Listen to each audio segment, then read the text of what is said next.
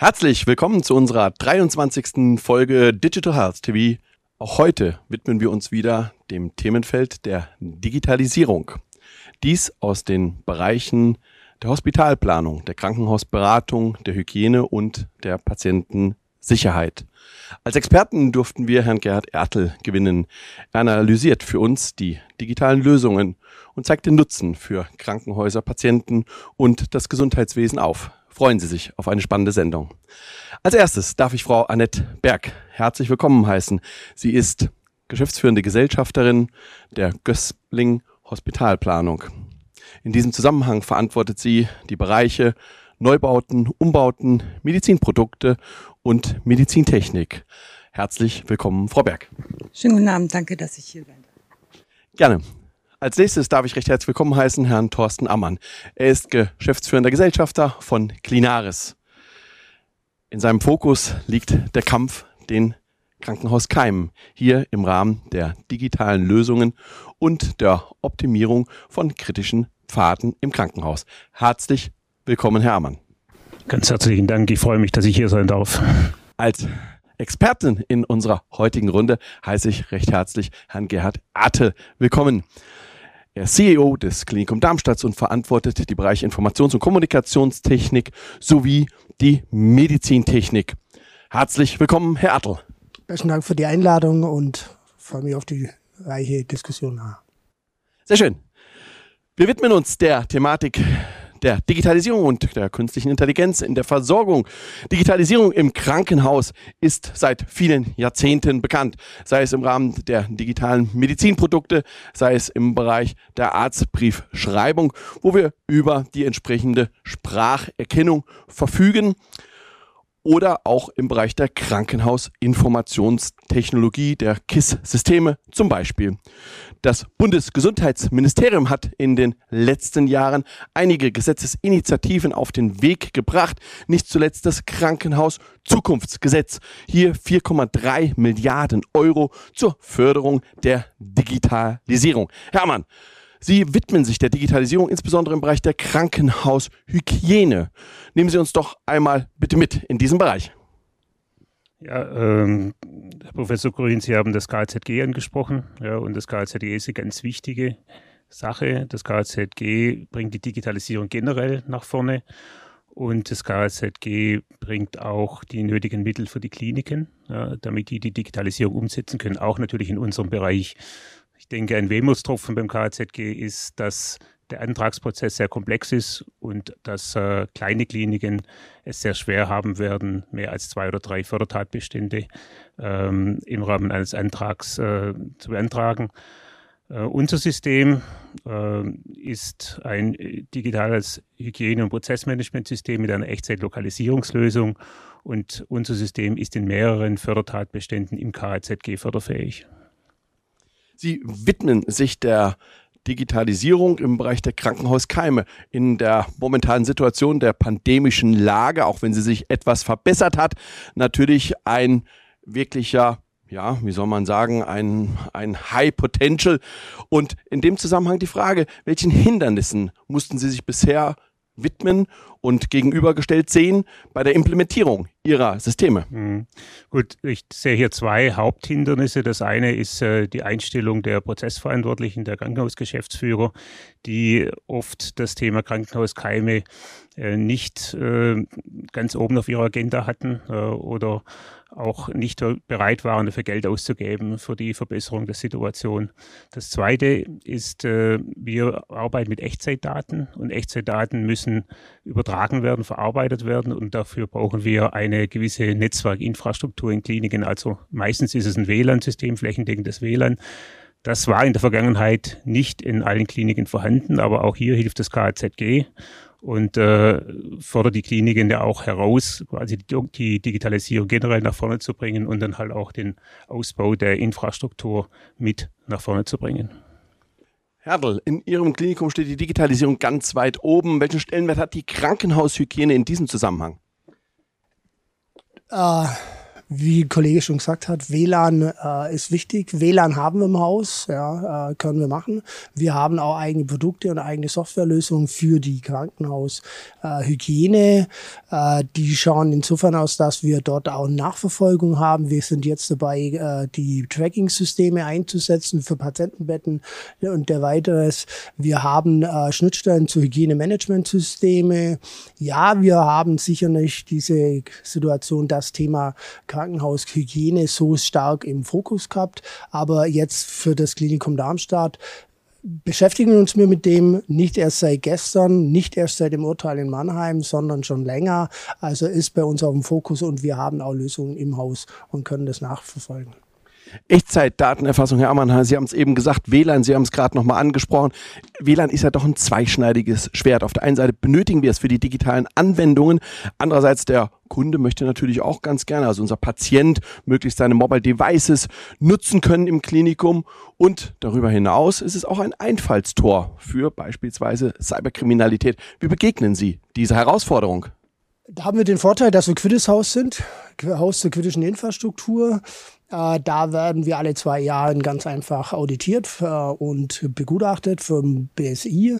Das heißt, wir haben hausintern sicher eine, auch eine äh, Stelle oder eine Situation, was nicht jedes Haus der Maximalversorgung hat. Aber wir haben einen Informationssicherheitsbeauftragten. Der oder die Person schaut natürlich ganz genau drauf, was wir tun. Da sprechen wir mit dieser Person auch immer genau ab, was wir tun. Bei den WLAN-Geschichten, ja, es es, ja, es genauer zu beobachten, aber dennoch äh, sehen wir mehr den Vorteil drinne und wir können sie äh, durch diese ISB dementsprechend natürlich auch abfangen und sind uns da sehr sicher, dass wir äh, das auch so implementieren und verwenden, wie BSI im Best Practice das vorgibt. Frau Berg, Sie befassen sich mit dem Bau und dem Umbau, den Neubauten und hier hat die Digitalisierung eine große Bedeutung. Aber nicht erst beim Bau, sondern bereits, wenn die Planung beginnt, ist die Digitalisierung an Bord, beziehungsweise wesentlicher, wesentliches Element und wesentlicher Bestandteil. Oft vergehen allerdings von der Planung bis zum Einzug ein halbes Jahrzehnt und auch möglicherweise noch wesentlich mehr Jahre. Für Digitalisierung sind das Welten. Wie beurteilen Sie dies?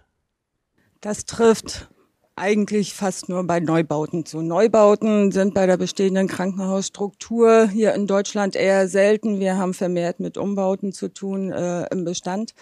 Ähm, bei Umbauten im Bestand ist eine technische Infrastruktur teilweise nicht vorhanden, beziehungsweise eine veraltete Technik ist vorhanden. Das heißt, wenn ich neue Systeme integrieren möchte, implementieren möchte, muss ich auch an die technische Infrastruktur und auch an die Informationsstruktur ran, an die IT-Technik. Ähm, von daher muss man sich bei der Planung von vornherein auch schon Gedanken machen, wo bin ich, wo, halt, halte ich mich auf im Krankenhaus, wo muss ich vielleicht irgendwelche Daten von A nach B schieben, äh, um da entsprechende Technik auch vorhalten zu können und die Vorgaben auch an die Haustechnik zu machen, die das Ganze ja dann umsetzen muss, teilweise mit LWL-Verkabelung, mit Datentechnik, wie auch immer, getrennte Netzwerke für hämodynamisches Monitoring und für das normale Krankenhausinformationssystem. Diese Vorgaben müssen alle im Vorfeld durchdacht werden besprochen werden und dann auch in die Planung mit einfließen. Und eine Planung ist kein starrer Prozess. Das ist ein laufender, dynamischer Prozess, so dass es da auch durchaus in mehreren Umplanungen auch während des, der Planungsphasen kommen kann. Und darauf sind wir vorbereitet und das ist normaler, normaler Alltag. Die rollierende Planung, Sie sprachen es gerade an, ist für Sie normaler Alltag. Sie beschäftigen sich auch mit der Implementierung von Medizinprodukten, von Medizintechnik, beispielsweise in Form von hybriden OP-Sälen und treffen aber unter Umständen nicht nur auf den Neubau, sondern eben auch auf Altbauten, also bestehende Infrastruktur. Gibt es da einen Spagat und wenn ja, wie bewältigen Sie diesen? Da kann es keinen Spagat geben. Wenn ich entsprechende Technik haben will, neue Systeme, neue Technik, ein Hybrid-OP, da muss ich auch die entsprechende Infrastruktur schaffen. Ich muss die entsprechenden Verkabelungen vorsehen. Ich muss entsprechende Arbeitsplätze vorsehen. Ähm, das geht auch wieder dahin zur Steuerung an die Haustechnik, wenn ähm, das Gerät an ist, auch ähm, eine Steuerung an die Röntgenwarnleuchte, wie auch immer, oder wenn das Gerät ausfällt, dass dann äh, eine USV anspringt, die muss geplant werden. Wenn das der Hersteller nicht mitbringt, dann muss das von der Elektroseite mitgebracht werden. Und das gehört auch alles mit dazu zum Prozess der Digitalisierung im Krankenhaus und nicht die eigentliche Software an sich. Hertel, in Ihrem Bereich verantworten Sie einerseits IT und Kommunikationstechnologie, auf der anderen Seite Medizintechnik. Letztes Jahr haben Sie einen großen Neubau ans Netz genommen. Inwieweit ist die Digitalisierungsstrategie Ihres Hauses bereits in der Planung dieses Neubaus eingezogen?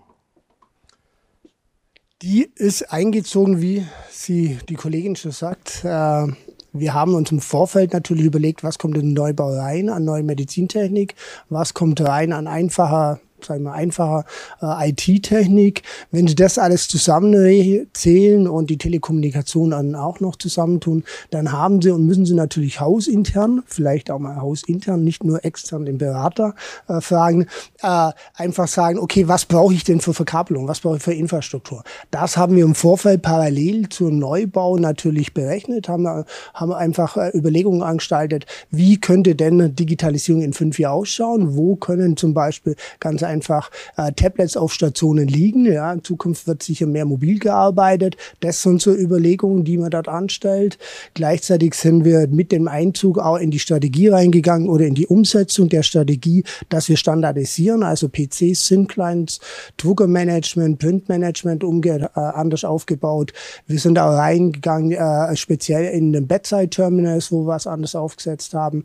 Also das wurde im Vorfeld gemacht, ja aber äh, auch in Verbindung mit äh, Beratungsfirmen und der Haustechnik zusammen und mit dem Bau, der das bei uns federführend geleitet hat. Äh, aber die reine Prozessentwicklung bezüglich Patient kommt ins Haus rein, wie durchläuft er, welche Schritte. Also diese Abstimmung könnte man für die Zukunft beim nächsten Neubau, den ich vielleicht begleiten darf, die würde ich im Vorfeld anders machen. So. Die könnte man sicher nur etwas äh, verbessern, vielleicht einfach auf eine Blaupause, auf einem, äh, auf einfach einem, auf, auf einem Plan zu sagen, wie ist der Ablauf, Patient kommt rein, durchläuft die entsprechenden äh, Funktionsabteilungen, die bestimmten Leistungsabteilungen, kommt vorne rein, geht durch dieses Rondell und geht dann auf der anderen Seite wieder durch. Das wäre vielleicht mal was ganz Innovatives und das mit der, den entsprechenden Prozessschritten von Medizintechnik und Erfassung von Informationen.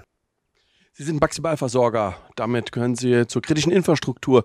Das heißt, es stellt besondere Anforderungen an die Betriebsfähigkeit und auch an die Informationstechnologie. Sie haben es jetzt gerade schon gesagt, so einen kleinen Rundlauf in Anführungszeichen. Gibt es etwas anderes, was Sie an einen Generalplaner an Anforderungen stellen würden?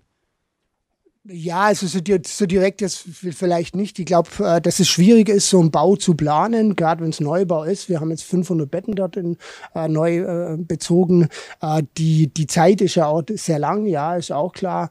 Äh, ich glaube, da muss man auch immer wieder, und das haben wir auch bemerkt, immer wieder nachhaken. Ja, und dann sind immer die Kleinigkeiten. Das Entscheidende ist vielleicht A, das Verständnis, was macht Quitis oder was möchte IT? Ja, das ist immer schwierig. IT heißt äh, EDV aufstellen, Kabel ziehen und dann läuft es. Ähm, ähm, manchmal ist es nicht ganz so einfach, ja, weil USV und Aufstation, nicht Aufstation, so, das sind vielleicht so die einfachen Aber so diese, diese, diese Erstüberlegung, die dann permanent vielleicht dann vorhanden sein muss, wie ist der Ablauf von dem reinen Prozess, ein Logistikprozess.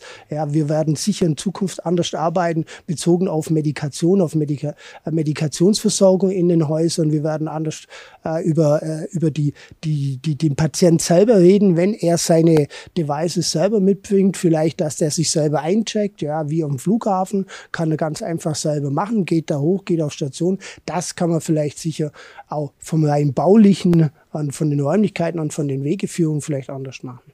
Frau Berg, Sie haben gerade gehört, was Herr Ertl gesagt hat, welche Anforderungen er stellen würde, beziehungsweise was er sich wünschen würde, nennen wir es mal ganz vorsichtig. Umgekehrt, was haben Sie an Wünsche an eine Krankenhausinformationstechnologieabteilung und wie beurteilen Sie, dass, dass die Medizintechnik in diesem Bereich angesiedelt ist? Also aus meiner Erfahrung heraus ist es durchaus wünschenswert, wenn die Informationstechnikabteilung äh, mit der Medizintechnikabteilung ein, eine Einheit bildet. Wir haben immer wieder die Schnittstellenproblematiken zwischen der Medizintechnik und der IT wenn wir Medi Großgeräte planen, beispielsweise ist unser erster Ansprechpartner die Medizintechnik und der Anwender selber. So, die Anforderungen an die IT, sprich, welche Datendosen brauche ich, äh, wie viel Rechnerkapazität brauche ich, beziehungsweise wie viele Switche muss ich in irgendeinem Datenschrank unterbringen, äh, eine USV, wie viel Höheneinheiten, das kommt äh, meistens jetzt zu kurz, ja, so dass dann diese enge Abstimmung, wenn die Informationstechniker dann auch noch Ahnung von der Medizintechnik zumindest teilweise haben, ist das dann schon das Optimum, das man erreichen kann. Ähm, das ist leider in einigen Kliniken auch noch nicht so. Da sind dann irgendwelche angelernten Leute, die dann einen Rechner einkaufen können vielleicht und auch nochmal in Betrieb nehmen können, aber von das ist jetzt bei kleinen Kliniken, sagen wir mal so, bei großen haben wir denn doch eher auch so das Konstrukt, wie Herr Edel das hat. Also ich finde es durchaus wünschenswert, dass das in der gesamten Krankenhauslandschaft ein Beispiel nimmt. Wenn wir über das Thema Digitalisierung reden, dann müssen wir auch über Smart Hospital sprechen. Ganzheitlich, digitalisiert, durchgängig, vernetzt. In dem Zusammenhang einerseits die Betrachtung nach innen, ganz klar, aber auch die Vernetzung nach außen, also sprich mit Arztpraxen, mit medizinischen Versorgungszentren, mit Apotheken oder Physiotherapeuten, um jetzt mal einige Beispiele zu nennen. Frau Berg, wenn wir das Ganze von innen nach außen betrachten, ein richtiges Smart Hospital integrieren wollen, bedeutet das, dass wir zuerst eine durchgängige, komplette Infrastruktur digital für das gesamte Haus haben müssen, bevor wir digitale Medizintechnik sinnhaft, ganzheitlich denken und implementieren können? Da müssen wir unterscheiden zwischen digitaler Medizintechnik und digitalisierter Prozessabbildung, sag ich mal so. Äh, mit der elektronischen Patientenakte, die kann ich auch implementieren, wenn ich jetzt keine hochspeziellen Verkabelungen wie auch immer habe oder Anforderungen an die Haustechnik haustechnischen Gewerke. Wenn ich aber ein Medi digitales Medizingerät, ein Großgerät installieren will, dann brauche ich halt entsprechende Infrastruktur, nicht nur auf der digitalen Seite, sondern auch auf der Haustechnikseite. Und das geht im Einzelnen, im Kleinen, Step by Step. Ähm, Im Großen wird es nur beim Neubau funktionieren und nicht beim Umbau. In der Industrie sprechen wir von Industrie 4.0. Wir sprechen von Smart Factory. Das gehört mittlerweile zur Königsdisziplin dazu. Im Krankenhaussektor das Pendant Smart Hospital. Wie würden Sie es letzten Endes beurteilen? Können wir hochmoderne Leuchtturmprojekte weiterhin als das Ziel proklamieren und daneben Business as usual, so wie wir es aus der Vergangenheit kennen? Oder würden Sie sagen, nein, wir müssen komplett den gesamten Bereich zukunftsorientiert gedacht, digitalisiert abbilden, um dann eben den Ansprüchen sowohl zu den internen, aber auch zu den externen gerecht zu werden, sprich allen Stakeholdern? Also die Zukunft wird da sein, dass wir auf ein Smart Hospital, dass jeder ein Smart Hospital haben wird, sein wird, wie auch immer. Allein aus Kosteneinspargründen, die ich habe, wenn ich digitalisiere und Prozesse, wie Sie schon sagten, standardisiere, vereinfache mit entsprechender Software, ähm, kann ich wieder Zeiten einsparen, die ich dann wieder bei dem Personal äh, beziehungsweise bei dem Patienteneinsatz ähm, besser nutzen kann als jetzt in großartigen administrativen Tätigkeiten ähm, wie jetzt in der Röntgentechnik. Das war ja schon ein Riesenschritt von der analogen Technik auf die digitale Technik. Äh, der Entfall jetzt der Speicherfolien, ähm, das geht alles wesentlich schneller. Ich brauche keine Räumlichkeiten mehr für Archive vorsehen etc. pp. Ähm, allerdings Rechnerkapazität.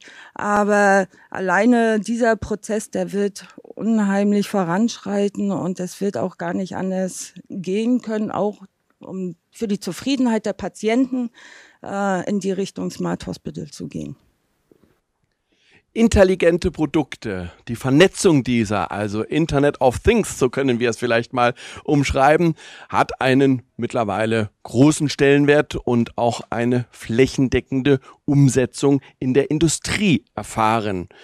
Wir haben im Krankenhaus hochmoderne Medizinprodukte, auch kostspielige Medizinprodukte. kostspielige Medizintechnik. Diese zu erfassen, Echtzeit-Datenerfassung, das hatten Sie vorhin angesprochen. Wie können wir uns das jetzt am Beispiel Bettenversorgung, Bettenmanagement vorstellen? Gut, das Bett ist ja das zentrale Betriebsmittel der Klinik. Ne? Ohne ein sauberes Bett äh, kann die Klinik keinen Umsatz machen. Ne? Also das hat schon eine gewisse Wichtigkeit. Ja? Ähm, wir haben ein System geschaffen, das die Zusammenarbeit aller Stakeholder rund ums Bett, das ist die Pflege, die Hygiene, die Medizintechnik, die Aufbereitung, die Reinigung und letztendlich auch den Einkauf vereinfacht und optimiert. Ne? Wir haben ein System geschaffen, das in Echtzeit den Standort und auch den hygienischen und technischen Zustand anzeigt. Das heißt, mit unserem System wissen die Kliniken, im Raum stehen zwei Betten und die sind rein oder unrein, defekt, nicht defekt und gewartet, nicht gewartet. Das sind unheimlich wichtige Informationen. Äh, weiterhin haben wir den ganzen Prozess der Defektmeldung vereinfacht. Es geht bei uns über Piktogramme, weil halt die Freitexteingaben oft äh, jetzt nicht so präzise waren. Wir haben die Zuordnung von Hygienestatus das heißt, äh, wenn ein Patient einen Keim hat, dann wird es bei uns im System auf das Bett übertragen, dann ändert sich automatisch schon die Aufbereitungsanleitung. Das heißt, wir haben versucht, mit unserem System so viel wie möglich potenzielle Fehlerquellen zu beseitigen, die Pflege zu entlasten, ganz wichtig. Also der dringende Zugriff auf ein Medizinprodukt äh, spart Geld, ne, wenn ich weiß, wo es ist, aber kann auch lebensrettend sein. Ja, das vergessen viele Leute. Ne, das sind also viele Aspekte. Das heißt, äh, das ganze Thema Produkte suchen, ne, Produkte finden ja, und dann die Produkte quasi von dem reinen in den unreinen und dann wieder in den reinen Zustand zu versetzen und das Ganze zu dokumentieren. Das haben wir in unserem System digital abgebildet. Es handelt sich um Wirtschaftsgüter und Sie haben eigentlich jetzt schon viele Nutzenkomponenten dargestellt, sowohl jetzt organisatorisch prozessorientiert als auch letzten Endes hinsichtlich der Finanzen. Wenn Sie es jetzt so mit einem ähm, Schlagwort ähm, zusammenfassen können, was ist der Nutzen einerseits für die Kliniken und was ist der Nutzen fürs Personal? Also die Klinik, wenn eine Klinik in Echtzeit den Überblick über den Standort, den Zustand und die tatsächliche Nutzung von Medizinprodukten hat, dann kann sie diese Produkte ja viel besser einsetzen. Da kann sie ihren Medizinproduktepark äh, optimieren. Sie kann eine faktenbasierte Beschaffung durchführen. Ja, das heißt also, auf der Kostenseite sind da definitiv positive Effekte. Beim Personal ist es so, äh, wenn das Personal nicht mehr 30 Prozent seiner Zeit damit verschwendet, nach Produkten zu suchen, ja, äh, hat das sowohl monetäre wie auch, sagen wir mal, von der, von der Motivation her positive Effekte. Und äh, wenn man es schafft, über eine geschickte äh, Prozessanordnung die Prozessfehler zu eliminieren, ja, immer mal wieder Checks einzubauen, ja, oder wie wir es machen, zum Beispiel Aufbereitungseinleitungen vorzugeben, die auf das Produkt und auf die Kontamination zugeschnitten sind, ja, dann kommen auch die Kliniken ihrer Verpflichtung der Schulung der Mitarbeiter nach. Ne? Das heißt, der Job wird irgendwo interessanter für die Mitarbeiter, ja, und sie äh, entwickeln sich auch weiter, ja, und da helfen wir mit mit unserem System, ja. Ein Tracking ermöglicht Transparenz über den Bestand. Wir haben die Möglichkeit, den von Ihnen angesprochenen Defektmeldestatus, den Reparatur- oder den Wartungsprozess zu monitoren. Und das ermöglicht einerseits die Steigerung der Verfügbarkeit und andererseits eine Senkung von Überbestand. Wie reagiert beispielsweise der Einkauf auf diese Möglichkeit? Gut, der Einkauf liebt natürlich die Transparenz, die wir schaffen. wenn ich als Einkäufer in Echtzeit den Überblick über den Bestand, über den Zustand und über die tatsächliche Nutzung meiner Medizinprodukte habe, dann kann ich faktenbasiert beschaffen und ich kann meinen Medizinproduktepark optimieren. Ich kann genau sehen, was brauche ich, was brauche ich nicht. Ja, die Dinge, die ich nicht brauche, kann ich aussondern. Insofern ist das ein großes Plus und das ist auch wirklich äh, monetär ein äh, positiver Aspekt. Die Medizintechnik, die liebt auch die Transparenz, denn ein Medizintechniker verbringt viel Zeit damit, die Produkte, die zu reparieren, zu warten, zu eichen und zu testen sind, zu suchen. In unserem System weiß er in Echtzeit, wo diese Produkte sind und er weiß auch, dass die Produkte nicht in Gebrauch sind und er weiß, dass der hygienische Aufbereitungsprozess abgeschlossen ist. Denn keiner von uns würde gerne an einem Produkt arbeiten, das äh, potenziell kontaminiert ist. Ja. Die Pflege die äh, ist auch sehr daran interessiert, die Transparenz zu haben, denn äh, Studien haben gezeigt, dass Pflegekräfte bis zu 30 Prozent ihrer Zeit auf der Suche nach äh, Medizinprodukten verschwenden. Und diese Zeit könnten sie besser äh, direkt für die Pflege beim Patienten einsetzen. Ähm, dazu kommt auch noch, dass der schnelle Zugriff auf ein dringend benötigtes Medizinprodukt äh, nicht nur Geld spart, sondern auch Leben retten kann. Das dürfen wir auch nicht vergessen. Herr Ertl, wie praktizieren Sie Digitalisierung zu den externen Partnern, den Stakeholdern, sei es den Arztpraxen, sei es den Physiotherapeuten, sei es den ambulanten Pflegeeinrichtungen? Stand heute und welche Aktivitäten sind noch zu vollziehen, um diese Schnittstellen zu optimieren? Stand heute machen wir es wahrscheinlich so wie die meisten, ganz konventionell, Fax, E-Mail oder direkte Anbindung, Telefone, sind aber im Rahmen vom Krankenhausfinanzierungsgesetz äh, dabei, hier ein Portal aufzusetzen. Wir haben teilweise äh, Share-Systeme da, wo wir Patientendaten austauschen oder wo von externen Kliniken darauf zugreifen können, äh, nicht Kliniken, äh, Praxen darauf zugreifen können, also wo es zum reinen Datenaustausch geht. Da sind wir ja noch in der äh, Umsetzung. Ja. Äh, das hängt mit dem zusammen, weil wir gesagt haben, wir konzentrieren uns zuerst in den Haus auf die Kern- und Nebenprozesse.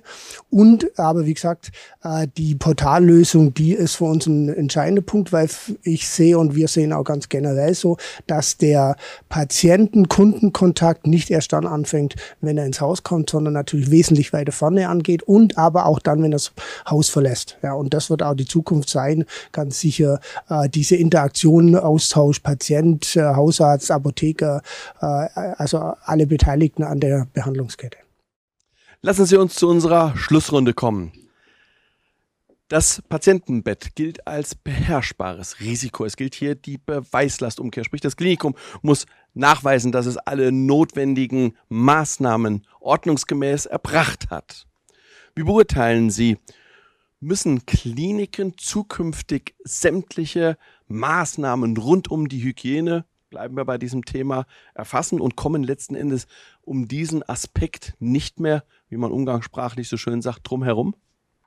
Ja, ich denke, das ist der Weg. Ja. Also die äh, Vorschriften werden immer strenger. Die Vorschriften an die Compliance auf Neudeutsch, äh, die Vorschriften an die Dokumentation der Einzelschritte, äh, die Haftungsfragen werden immer strenger. Ja. Äh, der Herr Ertl hat vorher das Urteil in Mannheim angesprochen, wo zum ersten Mal ein Klinikgeschäftsführer wegen Hygienemängeln strafrechtlich verurteilt wurde. Äh, solche Dinge haben Signalwirkung und die führen natürlich auch dazu, dass dem Thema Hygiene und dem Thema Überwachung der Hygieneprozesse, dem Thema Dokumentation der Prozesse mehr Bedeutung zukommt. Und ich denke, die Antwort auf Ihre Frage ist ja. Also in Zukunft kommen die Kliniken nicht mehr drum herum, alles zu dokumentieren. Ja. Frau Berg, Sie beschäftigen sich mit der Planung von Bauten, Neubauten, Umbauten, der Medizintechnik, den Medizinprodukten. Aber Sie beschäftigen sich auch mit der Architektur. Menschen arbeiten dort, sollen sich wohlfühlen. Im Punkto Krankenhaus geht es um Diagnostik, um Therapie. Wie vereinen Sie hochmoderne, ansprechende Architektur und auf der anderen Seite funktionale Klinikgebäude, wie wir sie seit jeher kennen. Also grundsätzlich ist der Anspruch an ein funktionierendes Krankenhaus funktionierende Prozesse. Um diese Prozesse herum, die vorher analysiert werden, wie wir es vorhin schon mal gesagt haben, und in einer Zielplanung dargestellt sind, um diese Prozesse drumherum wird die Architektur aufgesetzt. Ähm, da ist es natürlich ganz entscheidend, darauf zu achten, äh, um helle Räumlichkeiten, ein ähm, ausreichendes oder ein schönes Farbmaterialkonzept, um Wohlbefinden für die Patienten, aber auch für das Personal zu schaffen. Ausreichend Tageslicht, auch Tageslichtbeleuchtung eventuell in Räumen, wo es keine Tageslichtanbindung möglich ist. Ähm, all diese ähm, Punkte spielen eine große Rolle in der Planung, damit sich das Personal auf der einen Seite äh, wohlfühlt. Die verbringen den meisten Ta Teil des Tages auf Arbeit, aber auch die Patienten sich wohlfühlen, was dann auch wiederum zur schnelleren Genesung der Patienten beiträgt. Also die Architektur wird eigentlich drumherum gebettet, um die Prozesse und um die Medizintechnik an sich. Vielen Dank. Hertel, Sie wurden im Rahmen Ihrer Digitalisierungsstrategie von Focus Money zum Digital Champion ausgezeichnet. Können Sie uns dazu einmal Stellung beziehen? Ganz klar. ja, ausgezeichnet wurden deswegen, weil wir uns dort beworben haben und die Bewerbung war, äh, ist zweiteilig äh, oder die Bewertung ist einmal die äh, Situation, dass sie ganz normal, wie wahrscheinlich für immer, einen Fragebogen ausfüllen müssen. Der Fragebogen war aufgeteilt in wie innovationsfreudig sind wir, was für Technik setzen wir ein, wie sind die Prozesse gestaltet bei uns im Haus, wie sind die Arbeiten, also ganz klassisch äh, so ausgefüllt. Und der zweite Teil lag äh, in der Bereich Social Listening, das heißt einfach, dort wird geschaut, wie stark sind sie in äh, Webseiten, in Blogs, in Chats vertreten treten. Dies wiederum wurde über KI äh, und über Neonetze Neon, äh, äh, dementsprechend zusammengeführt, wo sie dann daraufhin auch wieder eine gewisse Thematik hatten. Also wie ist die Digitalisierung, mit was beschäftigen wir uns? Und da kam dann, ja, genau, der ist ein Champion raus. Und ja, wir beschäftigen uns seit drei Jahren ausschließlich im den Bereich Digitalisierung. Das ist für uns ein absolutes Muss. Das ist vielleicht sicher eines der Themen, die wir die letzten drei Jahre immer, immer im Führungsgremium ganz oben bedachten. Und das ist für uns ein absolutes äh, Qualitätsnotwendigkeit äh, äh für die Zukunft. Frau Berg, Herr Ammann, vielen Dank an unsere Talkgäste. Herr Ertl, vielen Dank an Sie als unseren Experten. Meine Damen und Herren, ich denke und hoffe, wir konnten Ihnen wieder interessante Einblicke in die Digitalisierung unseres Gesundheitswesens, die mal, diesmal mit dem Schwerpunkt Krankenhäuser vermitteln. Bleiben Sie gesund und schalten Sie auch beim nächsten Mal wieder ein, wenn es heißt Digital Health TV, produced by www.bgm.ag. Ihr Andreas Helmut Grün.